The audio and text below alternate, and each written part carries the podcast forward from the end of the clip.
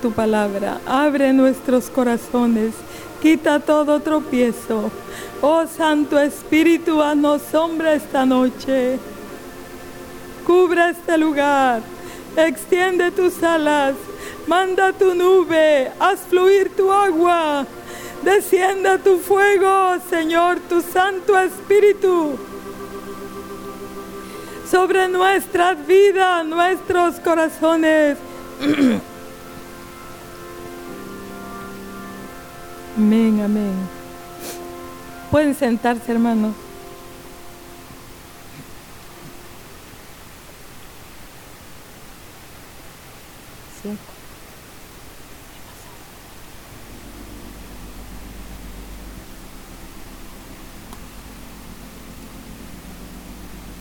Yo le he puesto a la meditación esta noche, hermanos, nos surge caminar bajo convicción. Llevo un buen tiempo, dan, esta palabra convicción lleva, llevo un buen tiempo o lleva un buen tiempo dando vueltas en mi corazón. La palabra convicción. Y, entonces yo le he puesto a esta meditación, necesitamos o nos surge caminar bajo convicción. Hermanos, eh, el mundo está moviéndose hacia adelante, los hogares están funcionando, moviéndose en, este, en la actualidad por el motor que se llama motivación. Los niños se portan bien porque las mamás les ofrecen un dulce, ¿cierto? ¿No lo han visto ustedes, hermanas, cuando estamos en el supermercado? Que si el niño está llorando, su mamá le dice, si te portas bien, te voy a comprar un chocolate. Y a los jóvenes, si sus padres tienen dinero, le dicen, pórtate bien, estudia, termina tu carrera y te voy a comprar un carro nuevo. Entonces ese muchacho está corriendo, está estudiando y se está portando lo mejor que puede, pero no hay convicción. No hay convicción, hermanos. Entonces, el mundo está convirtiéndose en un mundo de papel, en un mundo de fantasía. Todo brilla y nada es oro. Todo es plateado y nada es plata. Todo parece piel, pero es imitación, es sintético. Todo es de colores, todo es eh, sensacional, espectacular, es la palabra que está de moda. Las mujeres van a un salón y le dicen una a la otra, ¿cómo me quedó? espectacular, le dice la otra. Y esa palabra espectacular, ustedes la, oyen en todos lados. ¿Y saben por qué está de moda? Porque el mundo se ha convertido en un espectáculo. Todo mundo dramatiza su vida. Pero por dentro, hermanos, hay lágrimas, hay desolación, hay tristeza, hay frustración, hay destrucción, hay desencanto, hay muerte. El mundo está lleno de apariencias, hermanos. Todo mundo parece alegre, todo mundo parece exitoso, todo mundo parece feliz, pero no es cierto. No es cierto. Las mujeres, hay mujeres que están pasando por serios problemas de depresión y entonces eh, eh, se ponen colores alegres. Porque si les, les aconsejan que se pongan colores alegres, porque así se van a sentir mejor. Pero la realidad es que no es cierto. Por dentro, hermanos, está una devastación. El punto es este, hermanos. El punto es este, de que esto ha entrado a la iglesia. La iglesia también está siendo movida y está avanzando poco a poco por el motor de la motivación. ¿Qué es la motivación? La motivación, hermanos, la motivación es aquello que impulsa o estimula a una persona a hacer algo. Las iglesias están llenas de programas. Hermanos, el pueblo de Dios, es, eh, oh, conciertos musicales. Y, espiritualmente es un desastre, pues, porque los jóvenes son animados a seguir más en el mundo, porque son eh, afectados por espíritus inmundos que está trayendo la música incorrecta que están tocando y están cantando. Eh, las iglesias también organizan encuentros matrimoniales y van al encuentro matrimonial y los, eh, los matrimonios como que mejoran por seis meses. Tal vez podría ser un año, pero luego que se apaga ese fuego de la motivación, ellos vuelven a su antiguo modo de caminar y de vivir.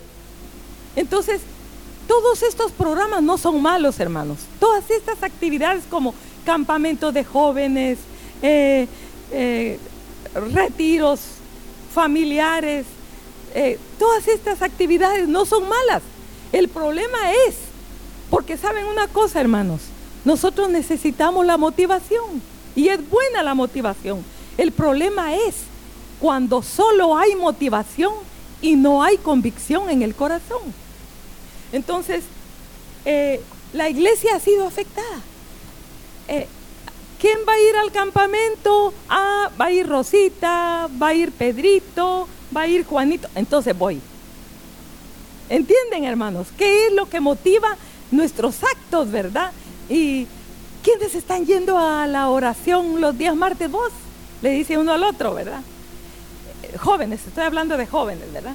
Y le dice, ah, fíjate que está llegando la familia tal, la familia tal, y están llegando sus hijos, está llegando Pedrito, Juanito, Tonito, quien sea, ¿verdad?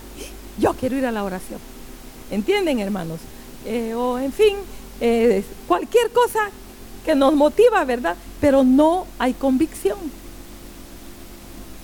Y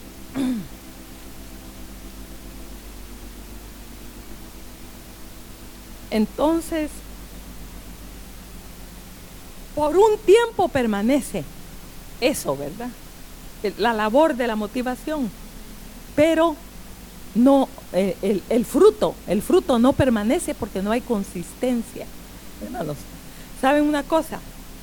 Hay una diferencia entre la motivación y la, la convicción.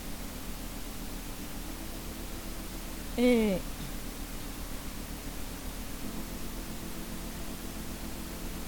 la motivación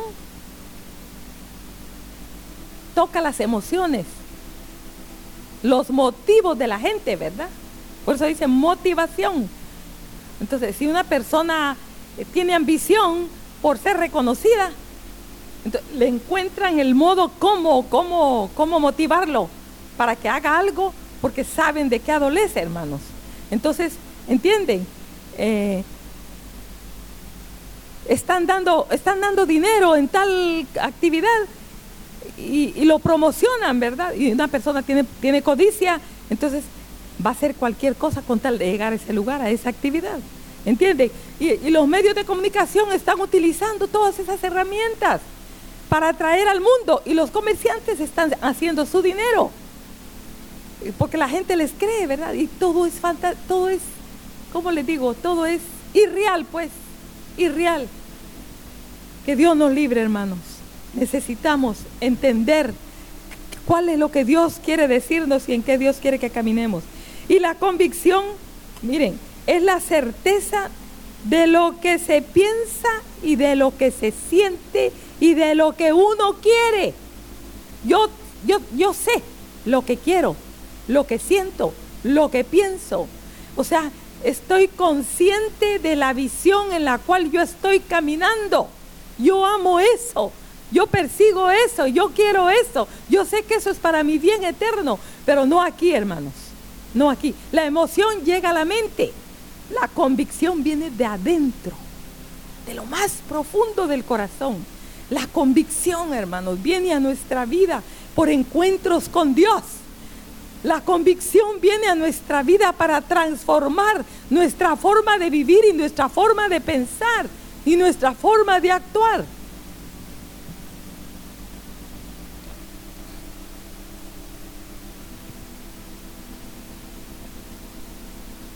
Dice que también es la seguridad que se tiene, que una persona tiene de la verdad.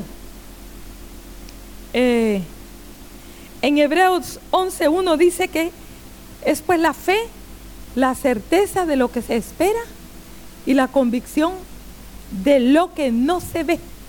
Fíjense, ser la fe, convicción de lo que no se ve.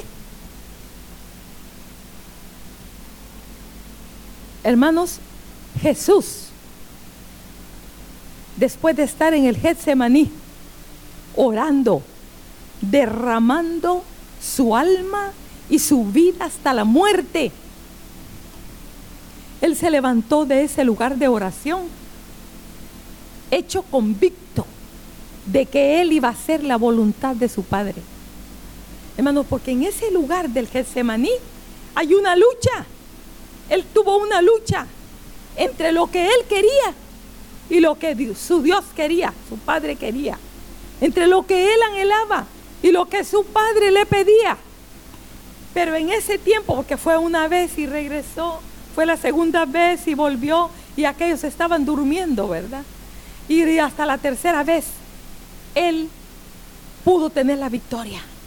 Entonces, saliendo de ahí, cuando él le dijo, ya está, ya descansad, porque en ese momento él ya estaba seguro, hermanos.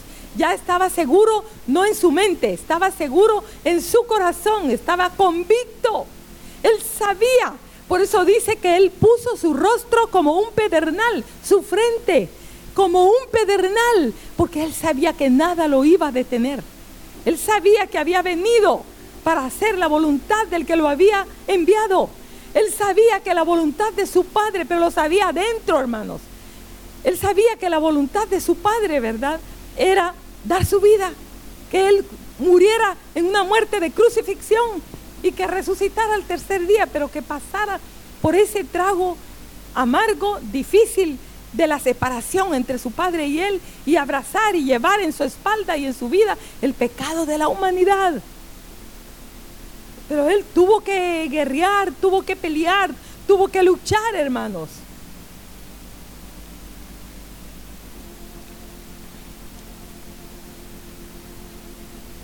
Eh, yo tengo aquí algunos ejemplos de algunos personajes de la Biblia que manifiestan convicción, la convicción, hermanos, que nosotros necesitamos.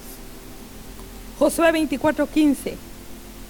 Yo no, no me puedo imaginar cómo este hombre se paró en ese día, ¿verdad?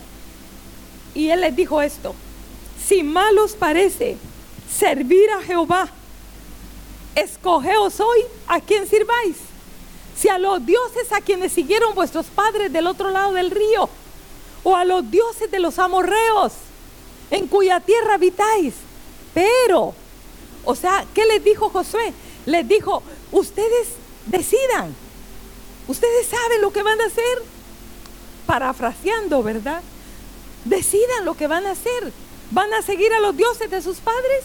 ¿Van a seguir a los dioses de los amorreos? ¿Qué van a hacer? Decidan. Cada uno de ustedes es responsable de sus hogares, de sus familias, de sus hijos, de su propia vida. Decidan. Pero yo, yo, en lo tocante a mi familia, en lo tocante a mi vida, pero yo y mi casa serviremos a Jehová. Esa declaración, hermanos, es hecha por un corazón hecho convicto, un corazón que sabe lo que quiere, un corazón que sabe lo que busca, un corazón que sabe lo que anhela, un corazón que sabe lo que quiere para sus hijos, que sabe lo que quiere para su esposa. Un corazón que sabe que vale la pena sacrificar cualquier cosa temporal de esta vida con tal de alcanzar y hacer eso que le ha sido puesto, que se le ha sido puesto por delante. También vemos otro ejemplo, a la reina Esther. En el capítulo 4, versículos 15 y 16, vemos que como con la trama de Amán, Mardoqueo llega a buscar a Esther para pedirle su colaboración, ¿verdad? Y su intervención al rey, porque estaba en juego la vida de todo su pueblo. Y ella tenía temor de entrar a ver al rey porque ella sabía, hermanos, que había una ley, que el que entrara a ver al rey sin ser llamado, y si el rey, el, rey no le extendía su cetro de oro, esa persona moría. Pero después de que Mardoqueo la reconvino y le mostró, ¿verdad? le habló, le mandó un mensaje. Ella respondió a Mardoqueo, ve y reúne a todos los judíos que se hallan en Susa y ayunad por mí durante tres días. Y yo y mis doncellas ayunaré también. Haré lo mismo, ¿verdad? ¿Y qué dice? Entonces, entraré y después, yo creo que así dice la palabra, y después entraré a ver al rey. Y si perezco, que perezca. ¿Saben que qué me vino a mí, hermanos? Eh, eh, viendo esta, esta, estas, estas historias, Esther murió ese día. Ella murió. Cuando ella iba caminando para entrar a ver al rey, ella ya había muerto. En su corazón había dado su vida. Ella estaba determinada. Ella estaba convencida de lo que iba a hacer y de su declaración. Cuando dijo, bueno, entraré a ver al rey y si perezco, que perezca. Vemos a otros tres personajes, hermanos. A Sadrach, a Mesac y a Abednego. Dice la palabra del Señor que ellos respondieron al rey Naucodonosor, nuestro Dios, a quien servimos, está en Daniel capítulo 3, del versículo 16 al versículo 18. Nuestro Dios, a quien servimos, puede librarnos del horno de fuego ardiendo. Y de tu mano, oh rey, nos librará. Y si no, esto me gusta, hermanos. Yo, ¿cómo les digo? No soy así. Yo, no somos así. Para, para hacer semejante declaración con un horno que está ardiendo, que se oye el rugido de las llamas, hermanos. Y toda esa multitud que está esperando en silencio, porque estos tres hombres, hermanos, fueron confrontados ante la multitud. Después de que fueron con el rey y le dijeron, mira, Sadrach, Mesach y Abednego no se postran. Cuando tocan los instrumentos y la música sale, ellos no se postran delante de la estatua que tú levantaste.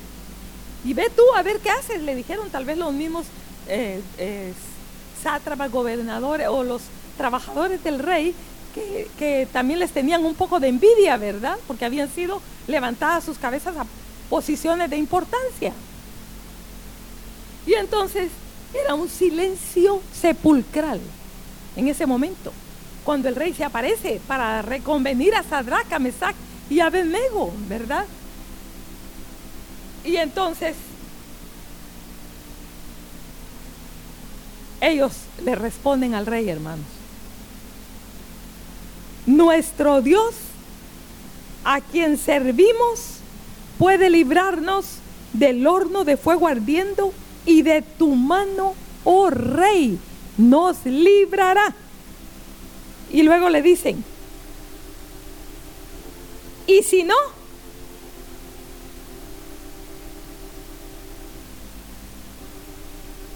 y si no, sepas, oh rey, que no serviremos a tus dioses, ni tampoco adoraremos la estatua que has levantado. Hermanos, qué convicción, qué convicción. Entonces, de nuevo aquí veo, así como Esther, hermanos, de que eh, estos tres hombres murieron ahí con semejante convicción. Ellos dieron su vida en ese instante. Cuando ellos dijeron, ¿cómo fue que le dijeron al rey? Y si no, o sea, si no nos libra Dios, de todas maneras, ni vamos a adorar a tus dioses, no vamos a servir a tus dioses, ni vamos a adorar la estatua que tú levantaste. Aunque, aunque seamos quemados, aunque Dios no nos libre. Ellos murieron en ese instante, hermanos. Y yo dije, Señor, qué convicción. No tenemos esa convicción, hermanos.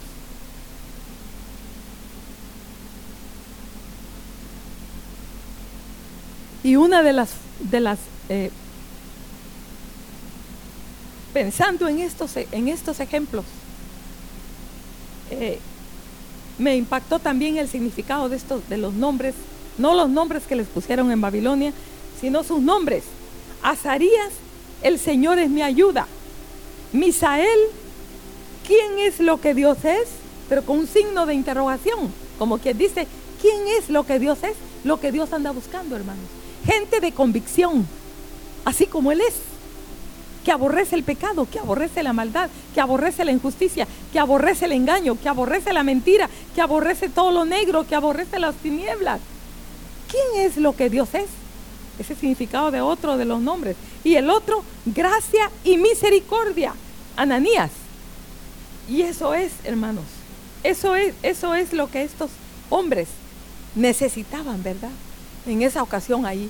Sus nombres hablaban, el significado de sus nombres hablan de lo que ellos necesitaban. Dios era su ayuda. No estaban sus padres ni sus líderes. Estaban solos, pero Dios estaba con ellos. Eh, y ellos estaban allí eh, con la gran oportunidad de manifestar esa convicción de su fe, esa convicción de lo que creían, esa convicción de ese Dios al cual temían, esa convicción de ese Dios al cual honraban, esa convicción de ese Dios al que ellos no querían negar, esa convicción de que no querían ensuciarse con los manjares y deleites y placeres de Babilonia, esa convicción de que habían sido rescatados y que habían crecido y estaban en este mundo para ser un testimonio de la grandeza, la misericordia, la santidad y la bondad de Dios.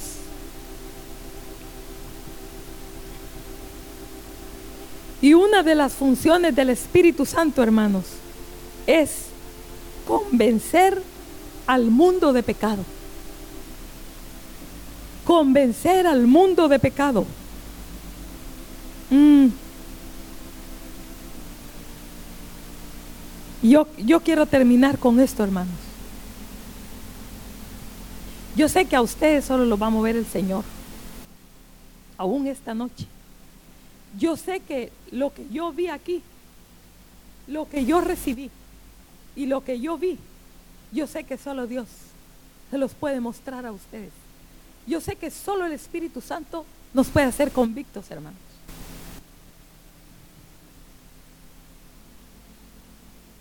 Hermanos, necesitamos con urgencia, con urgencia que el Espíritu Santo venga sobre nuestras vidas y nos haga convictos.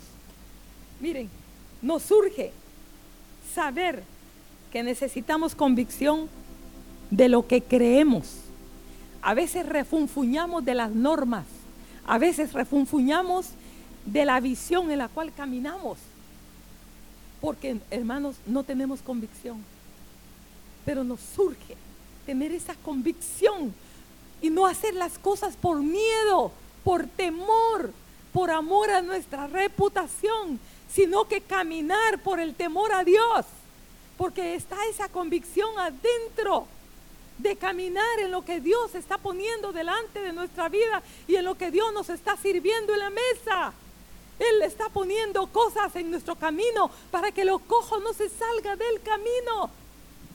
Pero nos surge la convicción de lo que creemos, hermanos, que es para vida, es para victoria, es para seguridad, es para nuestro bien eterno. Necesitamos convicción del pecado. ¿Por qué es que incurrimos de nuevo en las cosas que, Dios, a Dios le desagradan? Hermanos, ¿por qué es? ¿Por qué es? No basta con pedir perdón. Si volvemos a hacer lo mismo es que no hay arrepentimiento. Los esposos le piden perdón muchas veces a la esposa por malos modos, actitudes, hermanos, pero vuelven a caer en lo mismo. Porque no hay arrepentimiento, no hay convicción de pecado. Y las esposas igual, Pedimos perdón, disculpa, mi amor, perdona, pero volvemos a hacer lo mismo los dos días. Tal vez pasamos un día, tal vez dos días, pero a la semana estamos haciendo lo mismo, porque no hay convicción de pecado, hermanos. Los jóvenes son reconvenidos por sus padres y dicen, ¿sabes qué, mamá? Me voy a portar mejor. ¿Sabes qué? Yo ya no voy a hacer esto. Yo te prometo, te prometo. Pero al poco están haciendo lo mismo. Están yendo en sus veredas en sus, en sus caminos, porque no hay convicción, hermanos. No hay convicción. Necesitamos convicción de nuestra responsabilidad en nuestros hogares, como esposas, como esposos, como padres, como hijos, dependiendo el rol que ocupemos en la familia, hermanos. Tenemos una responsabilidad y de la cual nosotros tenemos que dar cuenta en aquel día, en el juicio final. No, a mí me va a pedir cuentas el Señor como esposa, como madre, ¿sí? Y como hija de Dios.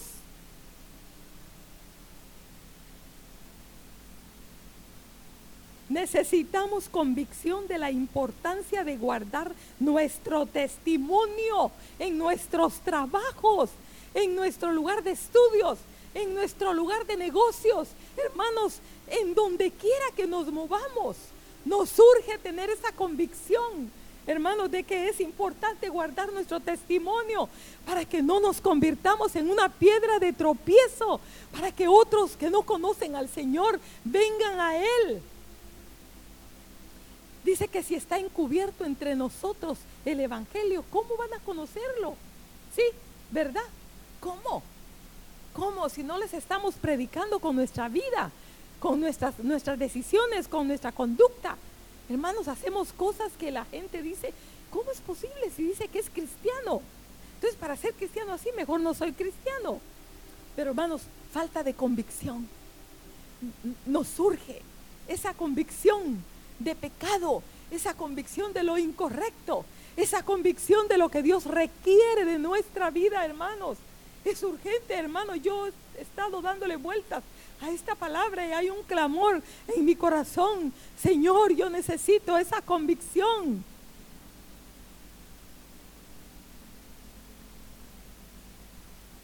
También necesitamos con urgencia la convicción de la importancia de congregarnos. Hermanos, si hubiera más convicción en el renuevo, aquí estuvieran llenas las bancas las sillas, todo esto estuviera lleno. Si, si nos surge tener la, la convicción de la importancia de buscar a Dios, si esa convicción estuviera, hermanos, estuviéramos aquí 100 en el día de oración, el día martes, pero no hay convicción, hermanos, convicción de lo urgente que es buscar a Dios, hermanos, por lo que viene, por lo que estamos viviendo, por lo que estamos enfrentando, por las luchas espirituales, por la condición de, nuestro país, la condición de nuestro hogar, la condición aún de nuestra propia vida, pues estamos en bancarrota espiritual, hermanos, pero no tenemos convicción. Por eso es que estamos, como les dijera, nuestras oraciones son tibias. Nuestros clamores, hermanos, no se escuchan.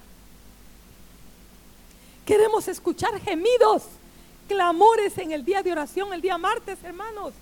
Clamores. ¿Cómo sería la oración en aquel grupo de creyentes en la iglesia primitiva? En aquel día, hermanos, que tembló la tierra. Cuando ellos estaban orando para que les fuera concedido poder a los discípulos para hablar con denuedo y sin temor la palabra de Dios y para que enfrentaran los sufrimientos de la persecución que venía sobre ellos. Qué clamores, qué palabras, qué expresiones, hermanos que movieron el corazón de Dios para fortalecer las vidas de aquellos que se convirtieron en mártires y para fortalecer las vidas de aquellos que se pararon, hermanos, y hablaron con denuedo y con poder la palabra del Señor, de tal manera que miles, multitudes vinieron a los pies de Cristo Jesús. ¡Qué oraciones! Hermanos, unos iban enfrente de la batalla, pero había una retaguardia, una retaguardia que no abría la boca para decir cosas, pero abría la boca en quejidos y en clamores en su espíritu para con Dios, hermanos.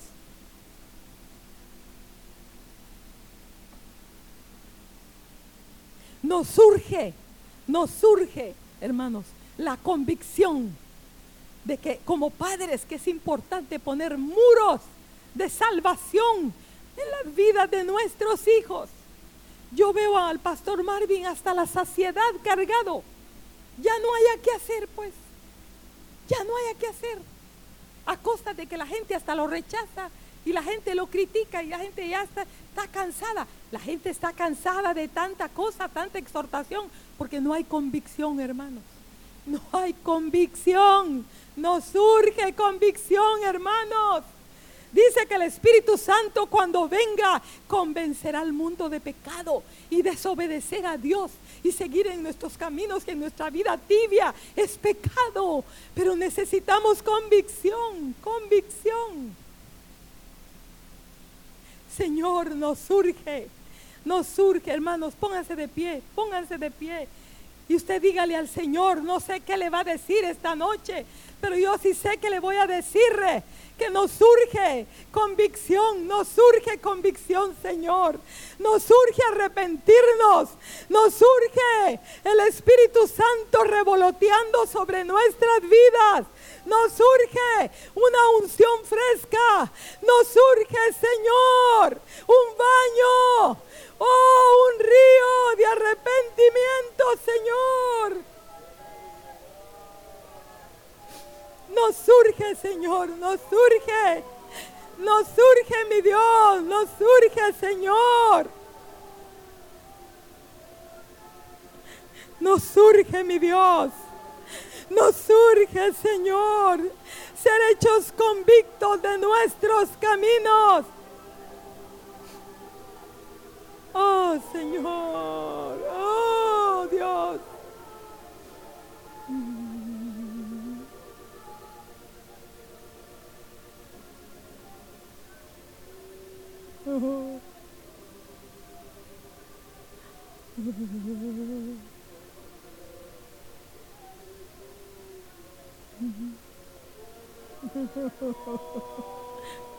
Oh Señor, oh Señor, oh Señor.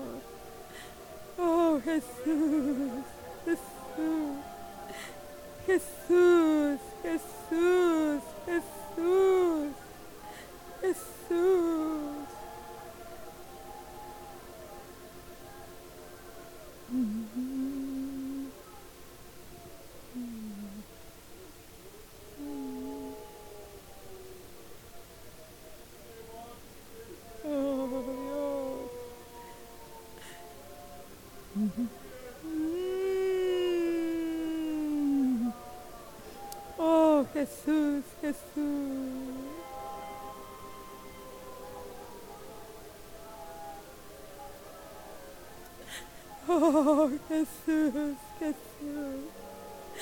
Toca los corazones. Oh Jesús, Jesús.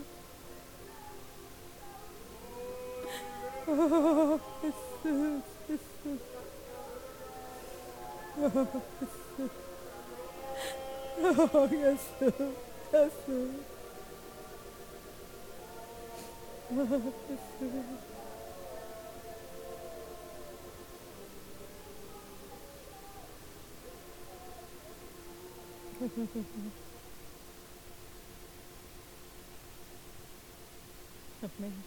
Mediten esta palabra, hermanos.